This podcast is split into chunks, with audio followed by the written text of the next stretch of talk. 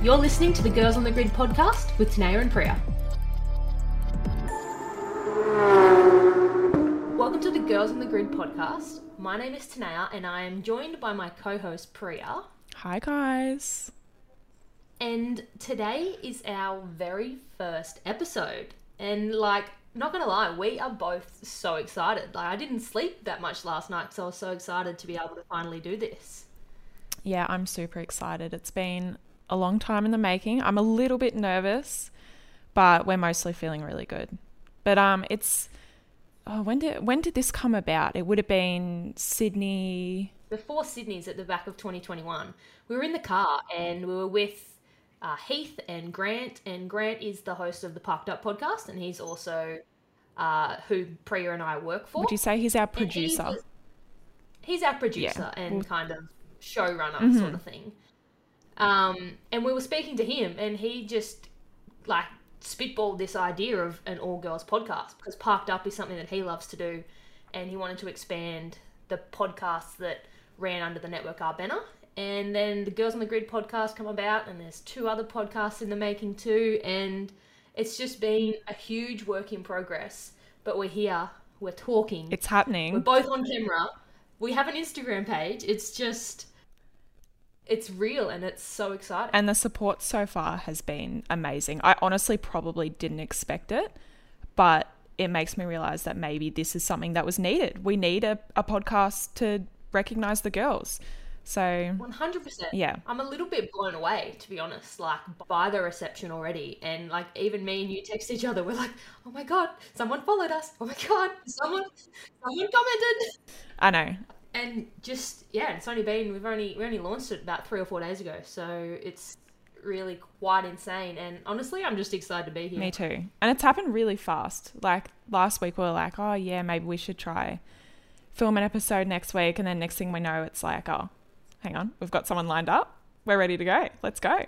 and we actually have to do this. Yeah. We've locked in a time with one of the biggest women's names in motorsport, and she's going to come and join us later in this episode. But before we dive into the guest chat today, so this is our first episode. We wanted to kind of set the scene of who we are, what we're aiming to do before we jump into the chat. So, Priya, a lot of people know your last name. They know your granddad, Jim Richards.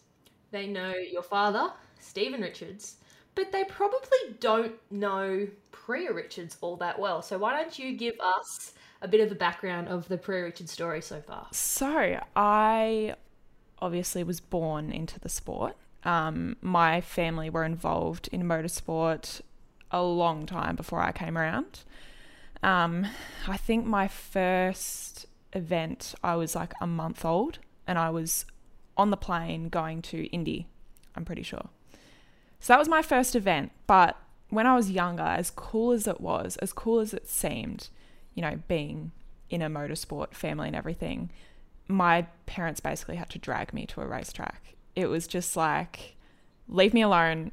I'll go, okay, cool. I'll watch dad. I'll watch dad race, but just let me go home and play with my horses. Like, that was my thing. Real horsepower. I loved horses. That was mine. So I, I did enjoy the racing to an extent. You know, I'd go and I'd watch like maybe the first few laps and I'd be like, okay, cool. Dad's doing all right. Now it's just cars going around in circles, whatever. And I'd go off and do my own thing. But then I think when I was about 10 in 2011, my family started our own Porsche team for Porsche Carrera Cup. And so it was good because me and my brother, we could be a lot more involved. You know, although we were young, it was like we could like run a rag over the car, we could clean some tires, and it was just more fun in that way because we were more hands on, um, which was great. And then I really started to enjoy it. And then I kind of really got into more of like the behind the scenes side of it, even just having like the customers there and the sponsors. Like I just enjoyed talking to people. Like for as long as I can remember, I've always been into cameras, photography, filming. Like I loved it. So of course, when we were always racing every weekend, I kind of took that as an opportunity to be creative. And I would just start making videos of the race weekends and like just little weekend wraps. And then eventually, like, I'd make full blown like documentaries, um, especially when we went to the Bathurst 12 hour. or when we went to Bathurst in general. And yeah, I just loved it. And I think when I got into my teen years, it got to a point where I was like, okay, I think I want to work in motorsport. And I'd love to implement like filming and cameras and photography and everything as well. Um, but one thing for me was I would always notice there were these boys that were walking around with like these huge cameras on their shoulders, or like they'd have these really like fancy cameras with monitors and rigs, and I was really intimidated. And I think it it may have freaked me out a bit because it was like the boy thing.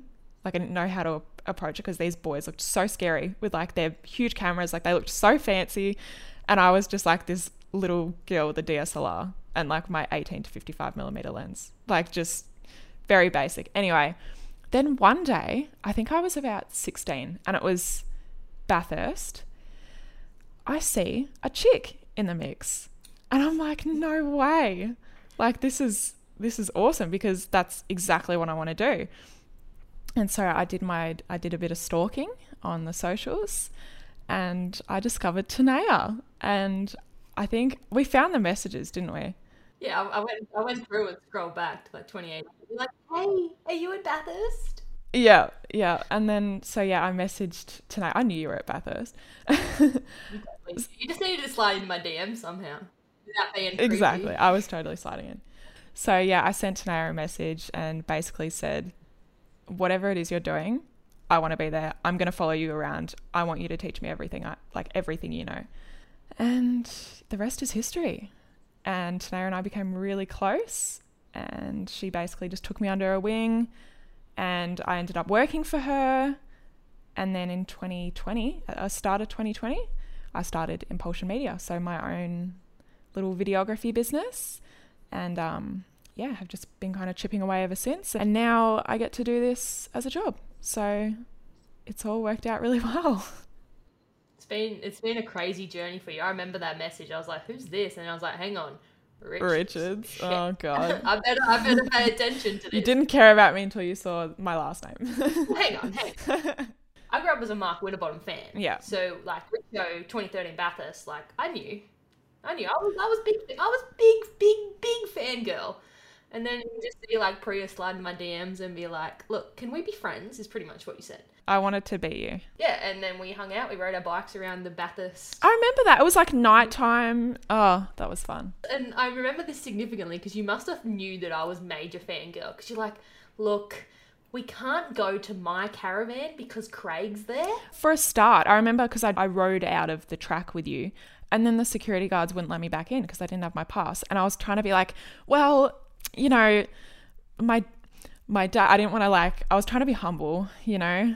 Like you were staying in like behind the pits. Yeah, yeah, in the caravan. You got locked out like it's like Fort Knox to try and get into the pits. Yeah, yeah. But I, it took them a bit of convincing. But no, nah, it was fun because I just drove around, dr- rode around on the bikes with you and talked about cameras and race cars and yeah, it was awesome. For you, Tanea, you know, you didn't have much of a motorsport background. You had more of a motocross background. Two wheels instead of four. Yeah, exactly. So how did you get into four wheels, basically? Yeah, so from four to 18, my life revolved around two wheels, motocross. Uh, my brother raced, and then when I was four, pretty much I was three and a half, and I got a Peewee 50 for Christmas. Uh, jumped on a bike, and I was pretty much so far gone from there. And the next 14 years of my life was just just revolved around traveling on weekends to various motocross tracks around Australia. So you were very competitive. Yeah, well, I wasn't when I was young, but like definitely worked up to it. Like uh, I think did Australian titles on a 65, so that's like seven or eight, and then like actually started to sort of make a name for myself as a, a, a chick because they had girl class stuff. And like did Australian state titles, Australian titles, all that sort of stuff. Had a little bit too many injuries to really uh, do anything too serious. That's always the excuse. Oh, all right. Maybe I just sucked and I used that as an excuse. But it came to the point where I was like, I can chase this professionally, or I can sell my bike and buy a camera because by that point I was. I was making videos every day. Like I had decided that video was what I wanted to do, but I was just torn with this sport that I was so passionate about, and I had to find a way that I could take the passion that I had from riding and still maintain it, but not race because if I was on the bike, I couldn't film bikes, you know? in year nine at high school, my maths teacher took our class to the Gold Coast 600 for a school excursion. And pretty much from there, I fell in love. Like, I was gone. I was like, prior to that, like, I'd watch Bathurst and I didn't have a whole lot to do with it outside of the Bathurst where you put it on, you watch it. But then when I went to the event and I saw, I felt the atmosphere and I felt how incredible the events and, and how it feels to be around cars and just kind of the glitz and the glamour and the spectacle of the whole show. I was just like, this is this is the dream, you know, this is what I want. And then you don't see any chicks, or you see very few girls in comparison to how many men you see, and you're like, wow, is this possible? You know, can is there a way that I can get into this and do this? Like, I did not want a cent. I was like, I don't want to be paid. I'll do this for the rest of my life. I assumed I was just going to live at home with mum and dad for the rest of my life and not make any money, obviously, because I was willing to do this Yeah. for free just because I loved it that much. It's the love for it, isn't it? 100%. And that's what's most important, really. But now that I think of it, you were really probably you were probably the first female videographer, like content creator for the social media side in the game. There had been a couple before me. They'd, they'd all gone overseas and Yeah, see, I just never saw that. I, I never. yeah, I when I landed on the scene, like I was the only chick in the media center, and usually, other than you and other than a couple of the media managers for the teams, we still are the only girls. Yeah. My path to get to where I am now was through a volunteering. So I volunteered as a pit lane official, like one of the people that blow the whistles along pit lane to signify that cars are coming through. For about three, four years, I did over 500 hours standing on the side of pit lane blowing a whistle. Like that is just how much I love cars. Then when I moved to Melbourne at 18, I landed an opportunity at Winton with Supercars Media as a production runner. So like this involved like taking call sheets to producers, taking lunch to commentators, ironing t-shirts, like doing the stuff that no one else wanted to do. But I was just so stoked to be there. Like I would have cleaned up dog shit if they asked me to. Like I was just so stoked to be there. And then I just networked my butt off, met as many people as I could, introduced myself to as many people as I could. And in 2018, I landed a job as a videographer with GRM and then traveled the entire calendar, met you at Bathurst, and hmm And you were doing uni full time as well. yeah, I was full time at uni. So it was it was a grind for sure. Like sometimes I'd fly in from Perth or something, or like Darwin or something at like 3 a.m. in the morning, and then front up to a 9 a.m. lecture on the Monday. Like it was it was a lot, and had a couple of uni lecturers like threaten to fail me because I wouldn't be there for an assignment because it was a Thursday or a Friday and I was off somewhere. And I said to him, I was like, look, I'm doing exactly what I wanted to do when I come into this uni degree. So if you want to fail me, go for it. But I'm going to do whatever I can to chase this dream. And then if uni is the backup plan, it's the backup plan. Thankfully, haven't needed the backup plan and everything is flying right now. It's it's good. It's very exciting and No, you're killing it. it's honestly just a dream that we get to do what we do for a living. We get to travel, we get paid to travel, we get to go around to all the states and territories and hopefully soon internationally to work and to film race cars and it's yeah, it's honestly just a dream. It's it's the best. Absolutely. Yeah, absolutely. Well, we've done our fair share of talking about ourselves, but we do have a special little shout out. Yes. So actually, a really special message we got on Instagram uh, earlier this week from Daz, and Daz messaged us to let us know that his four-year-old niece Lauren is an absolute rev head and loves anything that moves, and me and Priya can definitely relate to that. So we wanted to just say hi to Lauren. Hey, Lauren. We hope that you're listening in, Lauren. We hope that you love this podcast, and yeah, we can't wait to bring you some amazing chats with some incredible people. So, something that we are wanting to do at the start of each episode is give a few shout outs to some girls in the game. Um, and that's whether you compete, whether you work in the industry. If you want to work in the industry, just send us a message on the socials and we'll give you a shout out.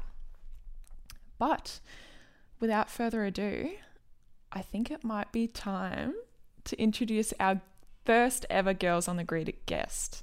So, we are super lucky today to be talking with probably one of the most prestigious women of motorsport in Australia. She's had a lot of success in many of the career paths that she has taken. and we couldn't be more excited to be introducing the one, the only. Drum roll, please. Jess Dane. So, we're very excited to be introducing our first ever Girls on the Grid guest, Jess Dane. Hello. Um, thank you for having me. I feel very honoured to be the first guest. It's really exciting. Love what you guys are doing. How have you been? How's the break been with no racing? How's the break been? Good question. What break? Um, we yeah, we've had a break from racing, technically, from um, from supercars and GT and everything else w- that we do here at Triple Eight Race Engineering. But um, yeah, we have we have a shutdown every year over Christmas, as all the teams do, um, and as most businesses or a lot of businesses in Australia do. Um, and for those of us who've who've been on race team, it's supposedly three weeks. But um, yeah, kind of kept. Um, you you have to keep on top of stuff because particularly in our department and for those people who work directly on race cars it's it's a great time to have a break and wonderful time to spend time with family and things. But for any of us who kind of gear up for that particularly this crazy pre-season that we have um, it's a really busy time um, and throw in a law degree to that as well. I was, i've been doing two two units over summer just to try and get through this last grind um, yeah, didn't really. Had a few days out um, on motorbikes of various forms, but apart from that, I didn't really feel like I had much of a break. and it's already February. How has this happened?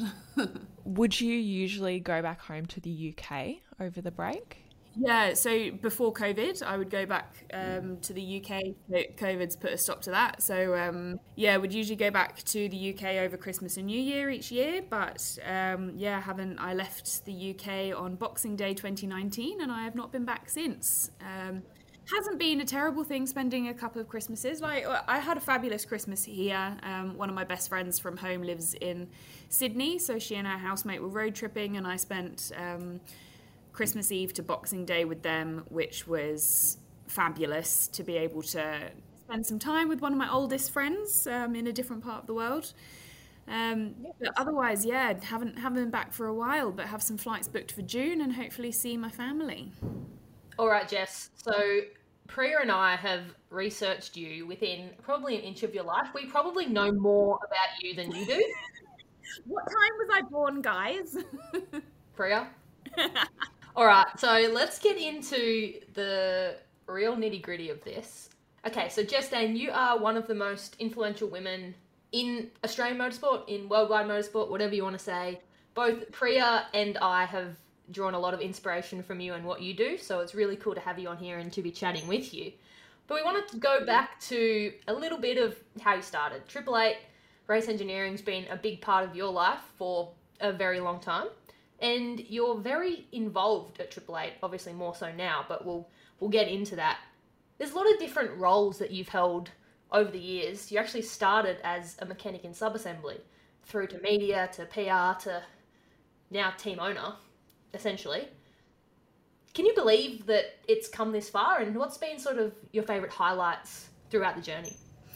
Oh, um, yeah. So it's, it's been a long journey to give people um, some background. So obviously my my father's Roland Dane. He started Triple Eight Race Engineering in the UK in the mid 90s. So grew up with the British Touring Car Championship and going to those tracks. Um, kind of lost touch with it when my dad moved over here in the early 2000s.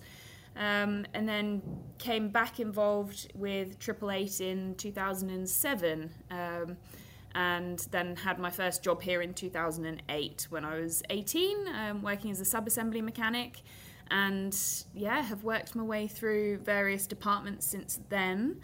In 2015, I came in as um, came in as a shareholder for the first time, or not for the you know the only time, but came in as a shareholder, and um, have gradually increased my shareholding over the years um, to the point now where um, Jamie Whincup and I and, and Tony Quinn are the three shareholders. My father's no longer part of the shareholding group, although he still wanders through the office holding a can of Red Bull um, every couple of days just to check that just check that Jamie and I aren't going rogue. Um, but yeah, it's can I believe it? I don't. I don't know. I'm not one. I'm not one for kind of setting far distant goals. Like if somebody says, "Oh, where do you see yourself in five years or something like I don't know. My, my goal for the last three years has been to get a law degree, and now that's going to happen hopefully in June or going to plan. I'm like, well, I don't know what my goal is after that. Like, I don't, I'm not one for kind of imagining what my life might be in however many months or years' time. Um, so I, yeah, I'm not not entirely sure how to answer that side of it. But highlights are the like I I live and breathe racing. It's just my favorite thing. Being at racetracks is is incredible. So you've obviously got to think about the highs. You know, I was there on the wall for the Bathurst three-peat in 2008, um, the 2017 championship at Newcastle. Like that's the kind of stuff that that you can't script. Um, but even some some of the highs are actually the lows. Like when we've bounced back from really hard times, when we've been up against it, some of the highest times have been being part of such an incredible group of people who've been able to get on top of all of the challenges we've been facing and come over the other side of them. And it, it's difficult because the challenges that we face aren't, you know, you, you see the race results publicized, but nobody ever knows what's going on behind the scenes. Nobody knows that you know we might still be getting podiums and stuff but there's a whole heap of stuff going on behind the scenes that we keep as a, as a team and as a business very private. And um, yeah there's there's always you, you never know the true depth of someone's story unless you're deeply involved in it and it's exactly the same for a motorsport team or, or any business. Um, there's so much more going on behind the scenes um, but other highlight, even for me, because I love what I do so much, even for me, that stint last year going to Sydney Motorsport Park, um, being in New South Wales and away from home for two months. Um, I actually stayed a bit longer in, in Sydney to do keep doing some work, um, so I was away for two months. And yeah, it was it was really tough on the people who have families and things here, and you know, missing kids' birthdays and graduations and important milestones. It was so hard on them. But for me, that whole stint was a huge highlight of my entire time with Triple Eight. One, because I just love being at racetracks and it just makes me happy.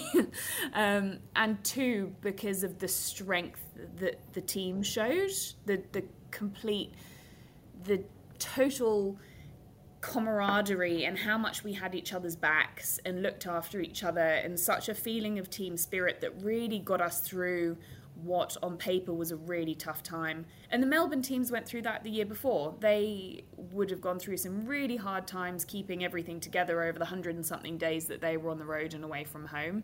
Um, and I guess last year it was the Queensland team's opportunity to go through something similar, but can although on, on paper it probably doesn't look like a much of a highlight because it was so hard on so many people, it definitely was a highlight when you look at how the team managed the whole thing. And I think that's what like a lot of people don't see. They don't see the kind of behind the scenes. The whole motorsport community is just a family. Like I in 2020, I was like when COVID hit, I was like, nah, I'm done. I don't need motorsport. Like I'll build my business elsewhere. 2021 oh, early. well, 2021 early, Grant was like, come work for me. And I was like, okay. But look, I'm done with motorsport. Like I don't need mm-hmm. it. I'm just like I'm thriving without it. Then I realized I didn't have a social life because all of my friends are it is your social people. life it is. They're, they're my people. So when I stopped hanging out with them, I was like, why am I home every Saturday night? Oh, wait, because they're all racing and I'm not. all my friends are at racetracks and I'm not there because I'm too cool for motorsport. And that died very quickly. And now I spend, now I'm back mm-hmm. to back to the good times. Somebody said to me the other day, they were like, "Oh, you're you're so lucky to like it was not involved in motorsport at all, doesn't know anything about it, like English person."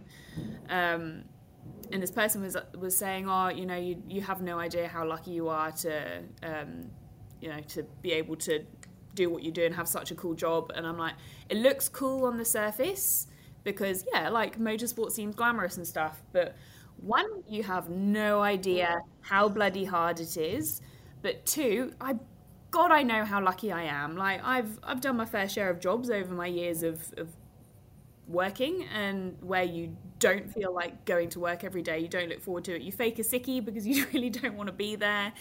Um, but that I feel so so lucky to have something that I love as much as I love motorsport, and for that to be able to be my reason to get up in the mornings. What's that really like that old saying where it's like, if you're doing what you love, you never work a day in your life. it's so cringy, but it's so true. so Jess, like me, you grew up in a motorsport environment. Your dad started Triple Eight. Were you like me in the sense where you had to be dragged to the racetrack? Or were you like, oh, okay, this is cool, we're going racing? It was probably more, I mean, I, I went through a period, probably the age where I felt like I would have been being dragged was the age where I wasn't really involved in it. Like my dad lived over here, um, you know, followed it from afar, but wasn't particularly in touch with motorsport during those years. I do remember once um, there was a show. I grew up riding horses again, like you, Priya. Um, that um, I grew up riding horses, and I do remember there was one weekend where um, my dad took me and my sister to Ireland for a BTCC race, and there was a show jumping festival on the same weekend. And I was like, I so badly wanted to be competing. I was so cross that we were going, um, yeah. going to a racetrack instead of going show jumping. But then, um, yeah, that that's my only memory of being annoyed about being at a racetrack because I, d- I wanted to be competing instead. But otherwise, no. I mean, I as soon as I got my first supercars race was Bahrain in 2007 and I was just I just loved it. It made me so happy and that was the moment where I was like I need to I need to get more of this. This is me. so was Bahrain was that kind of the moment that you realized that you wanted to have a career in motorsport? No, it wasn't, to be honest. Um, it was, I was like 16 at the time. So, um, yeah, 16, 17.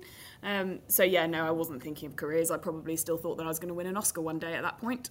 It, was, it wasn't like a light bulb moment. I just came away from it going, oh my God, I love that experience. It was so much fun. And then from there, um, I knew I wanted to come over to Australia, and my dad, uh, for like during my gap year, and my dad was like, "Oh, I'm going to take you down." He thought that I was this cocky teenager, and um, you know, need, needed bringing down a peg or two. So he's like, "I'm going to put you in sub assembly. That'll teach you a few lessons." And I was like, "Oh my god, that's so cool! That's what I wanted to do anyway. I wanted to be a, you know, I wanted to train as a mechanic, and I wanted to do all of that." Um, but it wasn't until I can remember the exact moment I was it was in like November 2011. I was in my last year of uni. I had just stayed up for the whole of Bathurst. No, sorry, 2000 and, no, it was 2011. I just stayed up for Bathurst, done an all-nighter watching Bathurst, only for us to come second, and then driven straight to Silverstone the next day for the British F3 finale. And I was sitting in the grandstand thinking, oh my god, I'm so tired. I need my 12th Red Bull of the day. Um, watching cars go around in circles in the rain. And I was like, I really like this. But why am I doing it in the cold and the wet when I could be doing it in England? Sorry, in Australia. And that was my moment of like, I. I left the track and I either text or called my dad and was like, "We need to sort my visa. I need to come back to Australia. That's what I want to do." I didn't know what I wanted to do, but I knew that that was where I wanted to be. And what, to be honest, I still don't know what I want to do. like, um, my, my, my role at Triple Eight is so, so varied. And that's probably one of the reasons that I love it. Um, because, like, just today, I mean, what is it? I started talking to you guys at 11 a.m. and already this morning I've written an employment contract. Um, I have written about three policies for our new handbook, and I have designed one. Um, I've designed two GT drive race suits. So it's quite varied. Like, do you want a contract or do you want a race suit? I could do both. But yeah, I mean, the the fact that my role is so varied is just fabulous. But um, yeah, God knows what I actually want. If I could be an engineer, I'd love to be an engineer. And I keep joking that before I know it, that's going to be my next degree. Once I finish my law degree, I'm going to be like, hmm, what should I do next? Maybe I should be an engineer. But then I'll probably have to go back to school and actually learn how to do maths. Just going back a little bit, what was like why triple eight? Like why like why did RD kind of how did he come up with that kind of name? Is there a significance behind the number? Um, so eight, he's done a lot of business in Asia over the years, and eight is a very lucky number in Asia, and eight is also Um, so what's luckier than one eight is three eights, and um, eight is also continuous like a racetrack. Um, also, when he started Triple Eight Race Engineering, there were a few shareholders, and um, like may- maybe three or four people who were very first the shareholders in the UK, and they knew that as soon as you put your name on something, it becomes that bit harder to sell. Um, like you can't people. You, brand changes are hard, and you know we we see it in supercars. We've got um, Kelly Brothers Racing, then became um, or Kelly Racing, then became Kelly Grove Racing, and now it's Grove. You know, it's it's a few years of transition, so it, it's just that bit more um, marketable and sellable if it hasn't got someone's name on it. If it, if the person is famous, then that's a different matter. You know, plenty of there are plenty of drivers who put their names on teams and things, um, but you know, my, my dad wasn't famous. He was just a used car salesman who had a good idea. That's actually really cool, like the significance of the track and like the loop and stuff. Like I would have never thought of that. Look, I don't think he thought of it until afterwards either. Cool though, like it's, it's that's actually cool because there's actually like significance and thought behind it, which is really cool. All right, so on the topic of RD, we won't harp too much about RD, but obviously he's played a huge part of your career and Triple Eight itself, which is big talking points at the moment in the Australian motorsport world. Now he's stepped aside. How does that change things for you? Um, look, so Jamie has um, Jamie's taken on the managing director role, and for me personally, it just means that I'm I, I'm there to give Jamie the support that he needs to best do to do that job to the best of his ability. At the moment, it's very much a year of kind of observation and continuation. So, trying to keep stuff as much the same as possible because we've got a tried and tested method to run this business that's worked for almost um, almost 30 years on, on two sides of the world. So, we're not going to come in and start messing with that or anything. But um, so this year is very much a year of observation, uh, particularly for Jamie, who is long, you know, he's been involved with the team since 2006 was his first year, but this is the first time that he's been in the workshop every single day. Um, you don't do that as a driver. Um, so he's he's got an awful lot to learn. So um, this year is very much taking stock of it all in that continuation, and then next year will be the year of okay, well, where do we make changes? How do we how do we mold this business so that it more suits suits Jamie's style of leadership and um, but while continuing to get the best from uh, from the group of people that we have.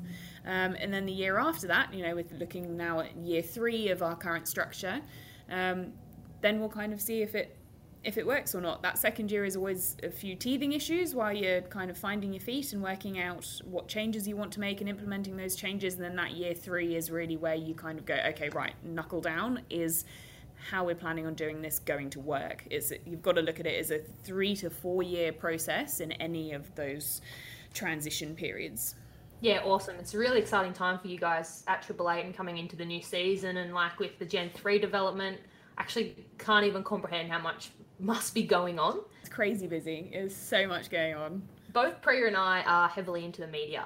And you recently in the last few years have obviously been a media manager and PR and all that sort of stuff, but now you kind of stepped into more a television role or like fronting the media with with the initiatives and the boards you're involved in and things like that. Talk to us a little bit about how media become on your radar and, and that sort of element. It so I didn't know what I wanted to do at uni, um, and then I've always kind of been um, like I wanted to be an actress. So I've always wanted to be like I might have been a bit of an attention seeker when I was a kid. Um, so I've always been kind of putting myself out there. And then when I didn't want to go to uni, but my parents wanted me to go to uni, journalism seemed like a good compromise because um, it wasn't very hard. So did um, I mean it's really hard, guys. You don't need a degree to teach you how to write. Um, but I learned lots of useful things. Um, so it was definitely look, it was it was definitely beneficial. You can't regret learning. There's what if you can never you can never regret the process of pushing yourself through a period of growth. And the fact that I didn't want to be there for three years probably just made me stronger. At the other end of it, um, yeah, came out with a journalism degree thinking that I wanted to be a sports broadcaster, and then came in to do yeah ended up doing PR and um, media manager here. So when when we first decided that I was going to come over, I wasn't actually going to work for Triple Eight. Um, and then there was a bit of a bit of a restructure when Red Bull came on board as the naming rights partner in 2013. And long story short, I ended up working for Triple Eight rather than us subcontracting out to a company which I would have been working for. Um, and I'm glad that it ended up that way because um, yeah, Triple Eight is my family, and it would have been felt it would have felt weird doing all of it removed from from this environment. Um, and I wouldn't have had the opportunity to grow and do everything that I've done between then and now. Um, and then in 20, so I was media manager for from 2013 till like halfway through 2015. Um, in 2015, I left Triple Eight and worked um, as a production assistant for a TV production company um, and post production house, uh, which was a good learning experience. Uh, the biggest learning curve of, of all of that was was learning about myself and knowing that I wanted to motorsport was where I wanted to be. That was what kind of that was what made me happiest. Um, so it was a good experience from that perspective. Um, and then I kind of had just left media alone, mainly because it became so concentrated on digital, and I don't like social media. Um, I think it's I think it's a really toxic place sometimes. It can be used for a lot of good, but um, seeing being involved in the digital side of it for the team every single day was exhausting because you get so much so much grief. So many so many horrible people. But there are like for every horrible person there are thousands of fabulous people of wonderful people who we're so lucky to have in our fan base. But those people who say the awful stuff are the ones who stick with you sadly. They're the, they're the ones who you know and you, and you can't help but take it personally um, when you're the only person in the whole building who's reading all of this. Um, so yeah it kind of I, I moved away from it for those reasons but then it was 20 2020 when I got a call asking me if I would be interested in doing the ARG broadcasts. Um, and I was like, oh, golly, haven't done that for a while. I can't remember how to talk into a microphone, but yeah, why not? Let's give it a crack. And from there, um, also got asked to do the Australian Rally Championship, which was, uh, I, I just love it. Like, I've absolutely fallen in love with rally, and I'm loving the opportunities that um, doing this side of media of now being back in front of the camera i'm loving the the opportunities to get involved in different forms of motorsport that that's giving me. Um, as much as i love supercars i th- also think it's so important for my understanding of the sport to be across all these different categories and to um, it's beneficial for me and it's beneficial for triple eight to see how how it works elsewhere and um, get to know more people and just mixing different circles. Supercars, as much as I love it, is not the be all and end all of motorsport. There are so many more important layers to our sport. Um, right from the top where we are through to the grassroots, and without grassroots, there would be no sport at all. Um, so yeah, I, I love those opportunities, and I just love racing. Like, I'd be happy watching I mean, I, I, spent most of the last two years watching Hyundai Excels going around in circles. So, and I just, like, I, I love it. So, um, yeah, the opportunities to get involved in that have been awesome. Do you see yourself always being in motorsport, or do you think maybe you might remain a bit restless and kind of looking out for other opportunities? Like, do you think there's something else that you might want to pursue down the track? Look, I'm a very fickle person, um, and I always have been.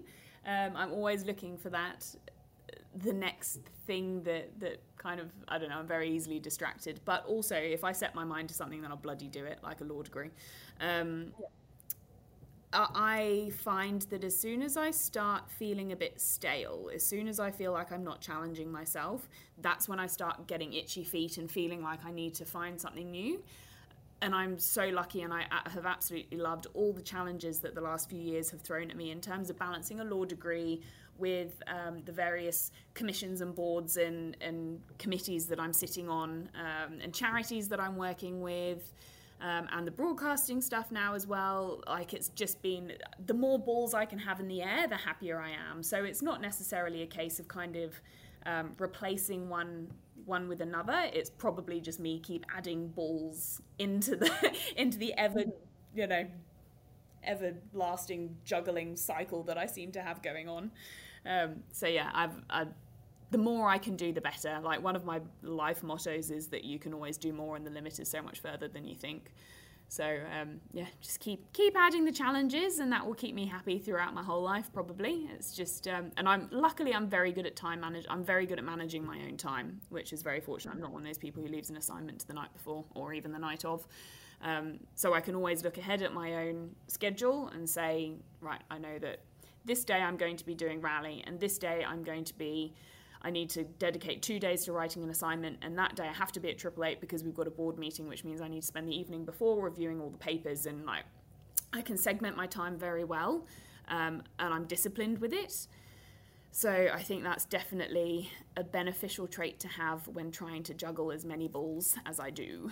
For sure. Well, obviously, I was going to bring this up, but not a whole lot of people know that you were quite a talented horse rider. Um, do you still do that? Do you still ride?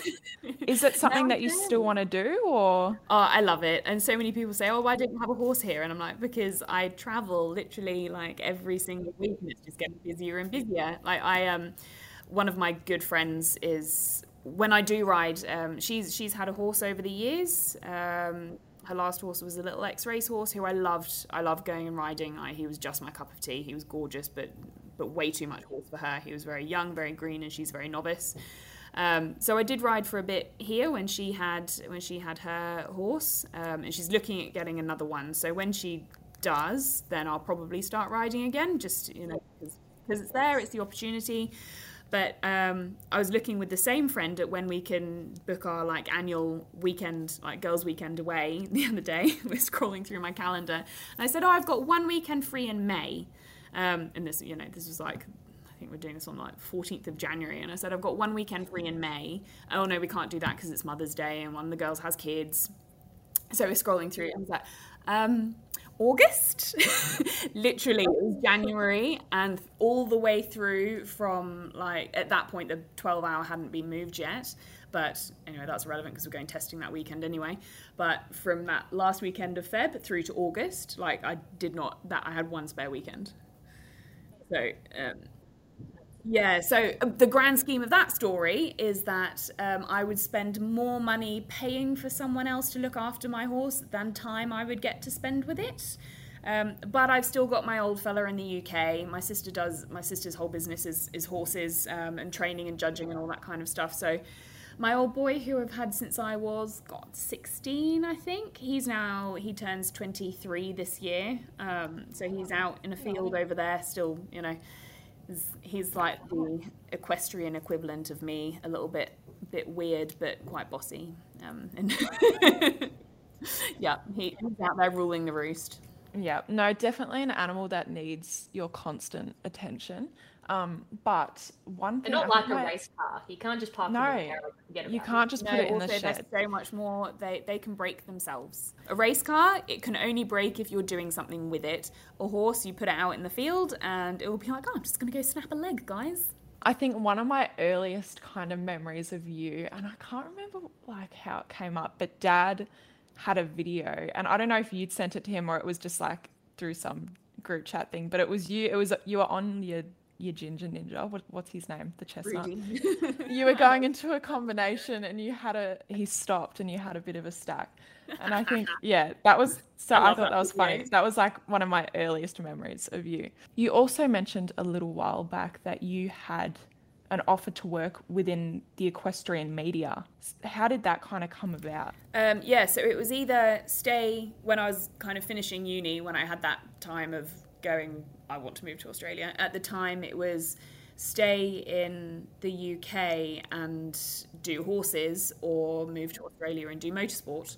Um, and as much as I love horses, it can be a little bit dead end, particularly because um, it like the job offer that I had was I had a couple actually. Um, the job offer that I had was at Horse and Hound magazine, and yes, for anyone who's not in horses, that actually exists. Like you've heard of it on Notting Hill, and you all think it's a joke, but it actually exists. It's like the Bible of equestrian media in the world.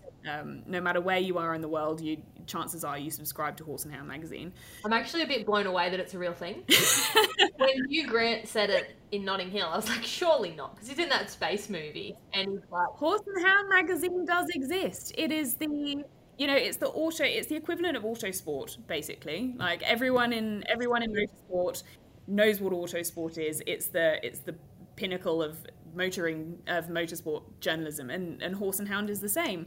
Um, and I did some work experience for them while I was at university, and um, yeah, off the back of that, they offered me they wanted me to come back and they were basically like you know we'll we'll create a role for you even if there is no even if we don't have a job at the time that you graduate we'll create something for you and we just we want you to be there at the same time I was also working for a specialist equestrian TV channel that since branched out and it got bought and it's actually become really big. Um, I can't remember who owns it, but yeah, it's, it's come up a lot in size, and they wanted um, they wanted me to be part of that team full time rather than just contracting um, and work with them on expanding it and expanding the programming and all of that.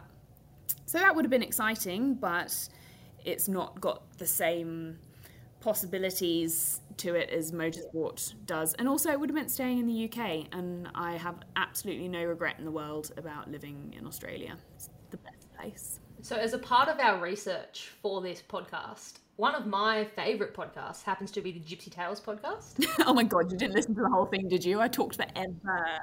I listened to all three hours of that chat with you and Jace, and I did enjoy it. You poor girl. Did enjoy. It. I mean, I just love the Gypsy Tales pod- podcast and the concept itself. So when you were on there, I was like, well, this is two birds, one stone. So you actually said on the Gypsy Tales podcast, and we're all about just encouraging women, and that's a big philosophy of yours. So you said that the sport would be a better place if we had more women involved, which we both agree is is the truth.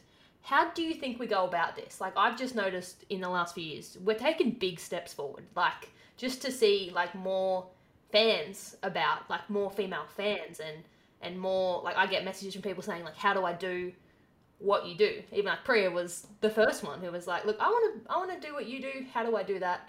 And uh, here we are running a podcast together. But like, is it through things like Girls on Track or what used to be Dare to Be Different? is that is that the way? Like, is there other things we could be doing?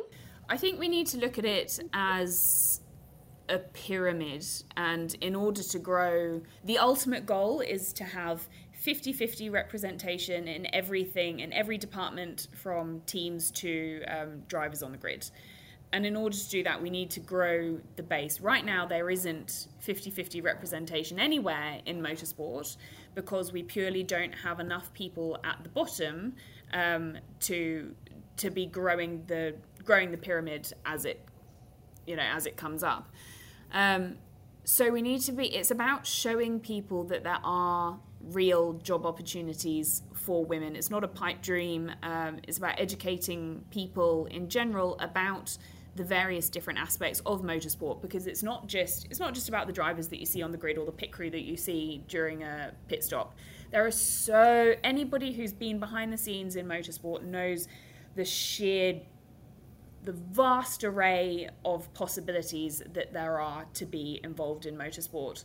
Um, so it's really about exposing that that there is that opportunity and showing these families who and I love it when at a FIA Girls on Track event we get girls there whose families have grown up watching motorsport and these girls have been going to the track since they were you know since they were little toddlers and stuff and just watching as fans and then girls on track shows them that actually you can come here and you can do this and it's not just something that you sit on the sidelines and watch um, it's something you can actually be involved in it's something that you love and that has been a passion and a hobby of yours for such a long time, but you can make it a reality.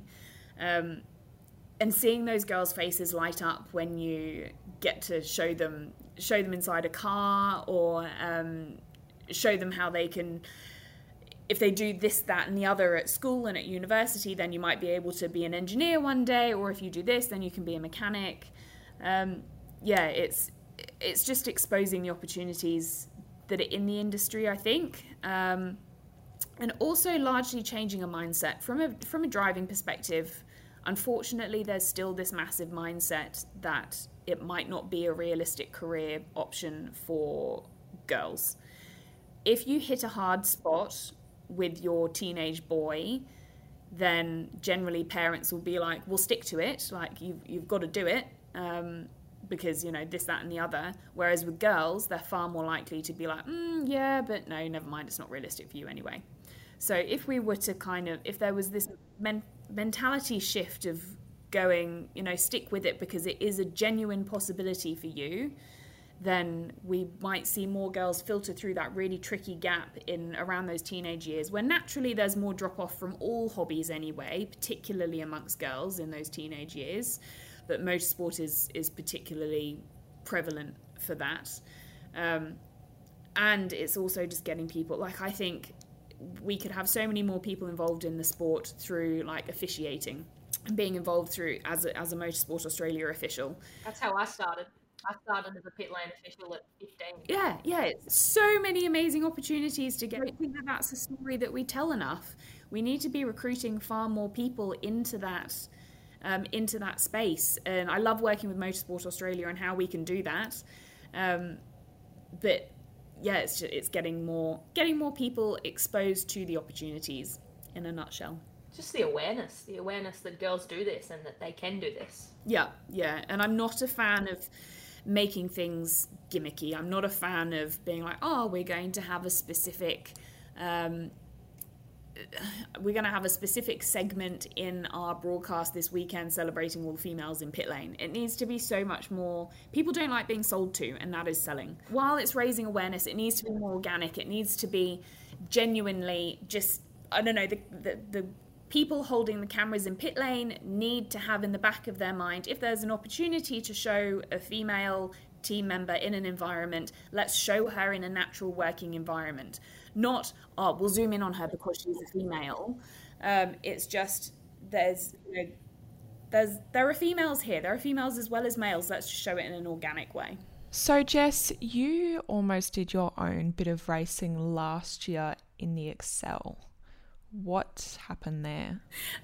well, no, no, that did not come to fruition. I got, I was given an Excel for my 30th birthday by my father, but it was what we call a farm animal present in my family. What a present! Oh, you no. got given an Excel. Fantastic. um, kind of the intention well he yeah he, he gave me this excel basically because he wanted it for himself one of those self-serving yeah, yeah all right yeah totally self-serving yeah so um, no never got to uh, never got to race it myself but to be honest like circuit racing for me to drive in personally has never really appealed to me anyway because i hate the idea that i could ruin someone's day i could ruin someone's weekend like every, everyone's out there to have a good time and i don't want to ruin anyone else's fun by being terrible um, so it's yeah, that's never really appealed to me anyway. But rallying, ah, oh, I yeah, I drove Molly Taylor's rally car. Um, was a ride car, but basically a rally car um, at Gympie last year. Oh, that was so much fun. That was awesome. yeah, that's like, and that because you're on your own, like you're not you're not getting in anyone else's, or if you are getting someone's way, then it's gone really wrong.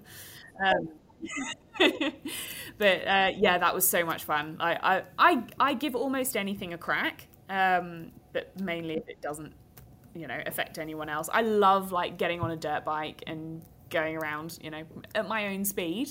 You know, getting getting faster, but I just the only thing that gets me on a dirt bike is getting in someone else's way.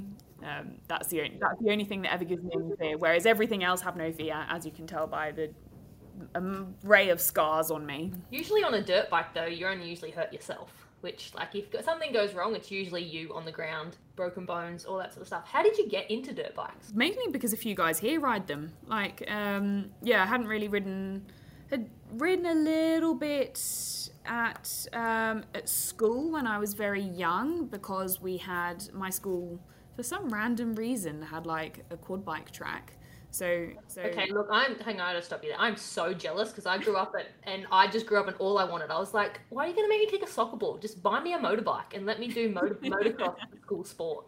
They were not. Yeah, they did not we, like we that. did that. We would have like random quad biking and um Oh and, my like, god, that was my dream as a bike twelve-year-old. weekends at school. But I had because we grew up on um on BRB, just moving bikes. to the UK. Sorry, just moving to the UK. yeah, I grew up with we had dirt bikes because we had um, we we lived on like a, a farm, hobby farm um, when I was a kid. So I grew up um, riding quad bikes around around our property, and then yeah, jumped on bikes a little bit when we were at school, um, but then not again until here. Um, and a few of the boys ride here, so I'd go out with them, and I was like, look, I have I I got my road license in like 2014 or 2015 um, and i was like well i can properly ride a motorbike right now so why not try a dirt bike?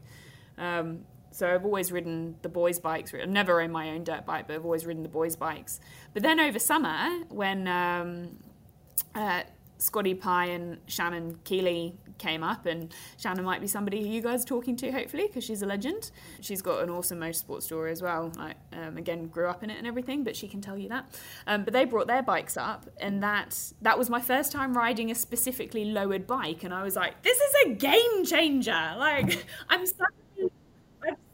yes, yeah. I was like. How have I never ridden a bike before that's actually the right height for me?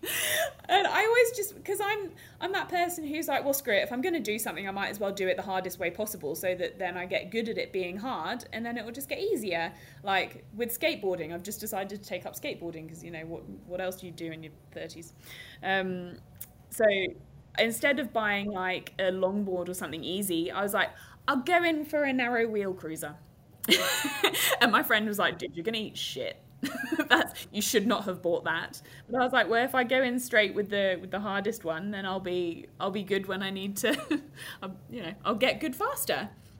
And yeah, to be honest, it worked with that. So with dirt bikes, um, yeah, it kind of was, you know, ended up in a few more injuries than skateboarding has. But um, yeah, riding a lowered bike, oh my god, what a difference! And now I'm like, oh, maybe I should maybe I should buy because Shane Shane was talking about selling his KTM, and I was like, maybe I should buy Shane's and have it lowered. And then I'm like, oh yeah, I don't have a garage, and I don't have a trailer, and I don't have a car to tow my non-existent trailer.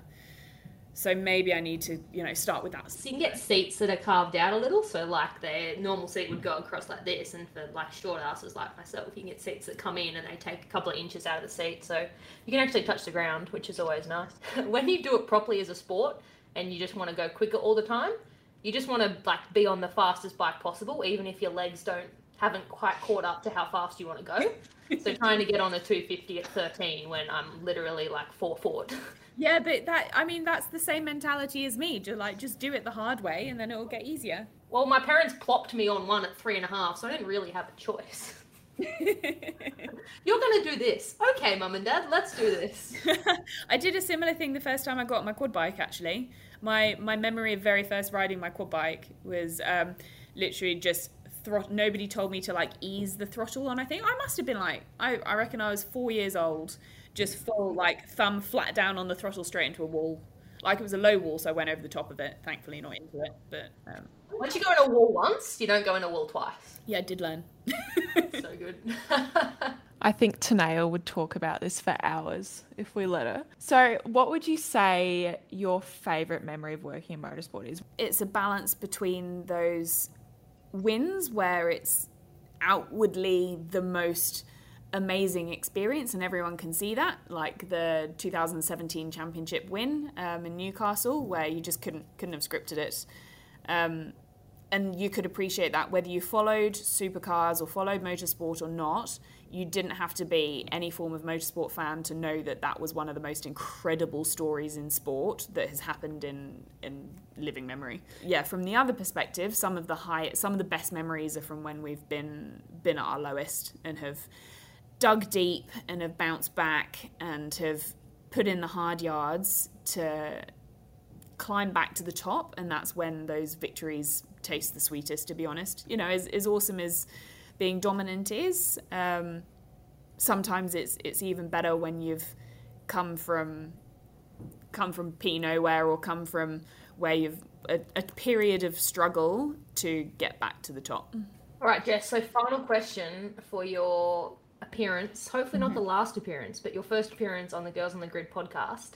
We're going to try and ask everyone this as we wrap it up, but a little cliche, forgive us, but what is your advice for women who want to get into motorsport? You've probably been asked this a million times, but just reiterate. Give it give it to us. Well, you would think that I'd have like a good answer ready to roll off the tip of my tongue, but um, I think it's this isn't motorsport specific, but if I could go back and tell myself something when I was a teenager, it's be curious. Ask why, ask how, ask how things work, ask why why are things the way they are? Why am I sitting back and accepting that that's that's what it is? Whether that's as simple as we do this process a certain way because that's you know that's what we've always done but why why have you always done it like that through to why am i being made to feel this way in this environment um, what can i do about it like there's always be challenging challenging everything around you and challenging yourself um,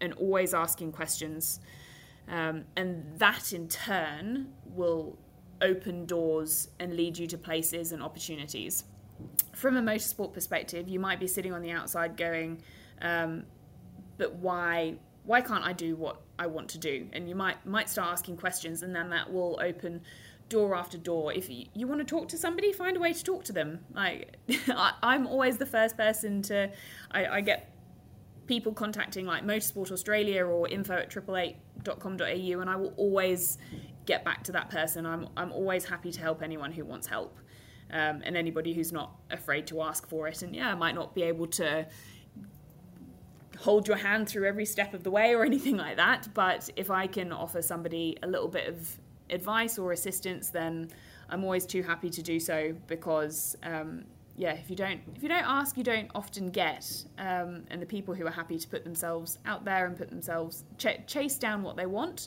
um, are generally the people who will end up doing well in life um, and, and doing what they want.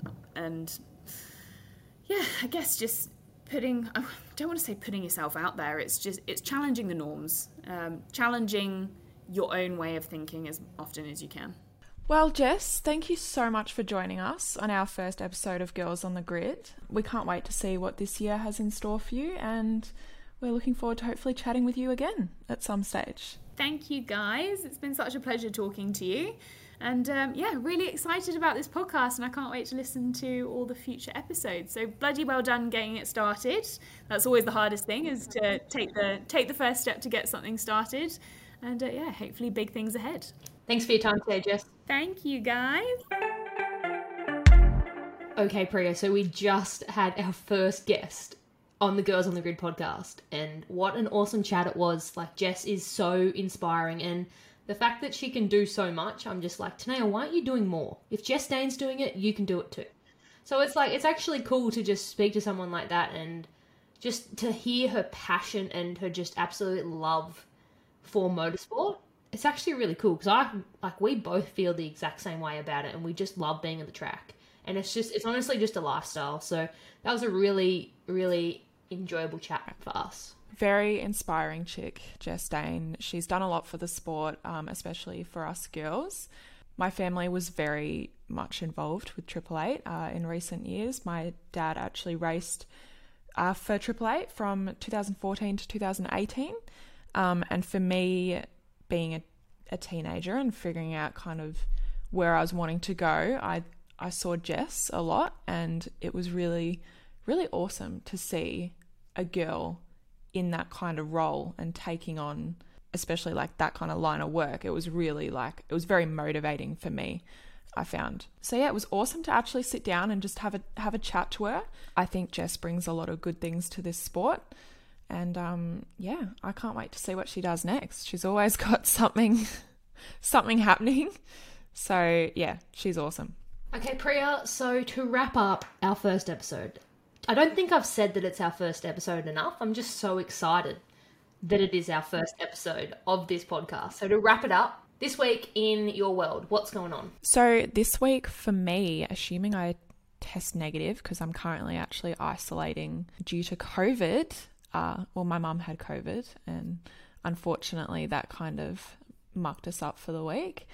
Um, but hopefully, by the end of the week, I can get down to Winton on Friday. There's a Formula Ford test on, so probably chase around some Formula Ford cars and film the shit out of them as I usually do. And what about you, Tanea? What's on the agenda this week? This week's actually a super duper busy one for me. Uh, Monday, Tuesday is just working in the office, uh, getting some edits done from a couple of weeks ago.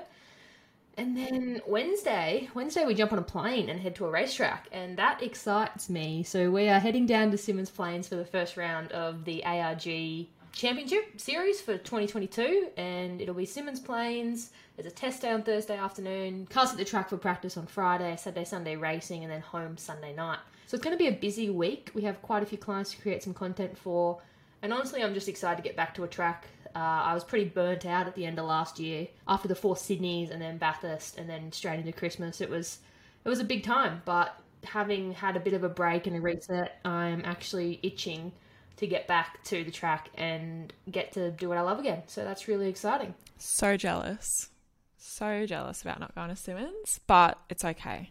You'll be watching on Stan Sport, won't you? Of course, Stan Sport, that's it. All right, listeners, thanks for lending us your ears for episode one. We hope you enjoyed a really insightful and hopefully entertaining chat with Jess Dane. We just really are appreciative of you for being here and for listening. And honestly, Priya and I are just so stoked that this is even a thing and that we even have the opportunity to be able to blabber on and talk to some people who inspire us. It's a really exciting time for us. It's a really exciting time for this podcast and whatever it can become. I know that we both have big aspirations of what this could become and yeah, just really excited for the next few episodes and to lock in some guests that we can chat to. So, yeah, exciting times. The support so far has been amazing, and we're really looking forward to talking with some more awesome women in this sport. And we hope we can inspire the upcoming generations. And we'll talk to you all soon.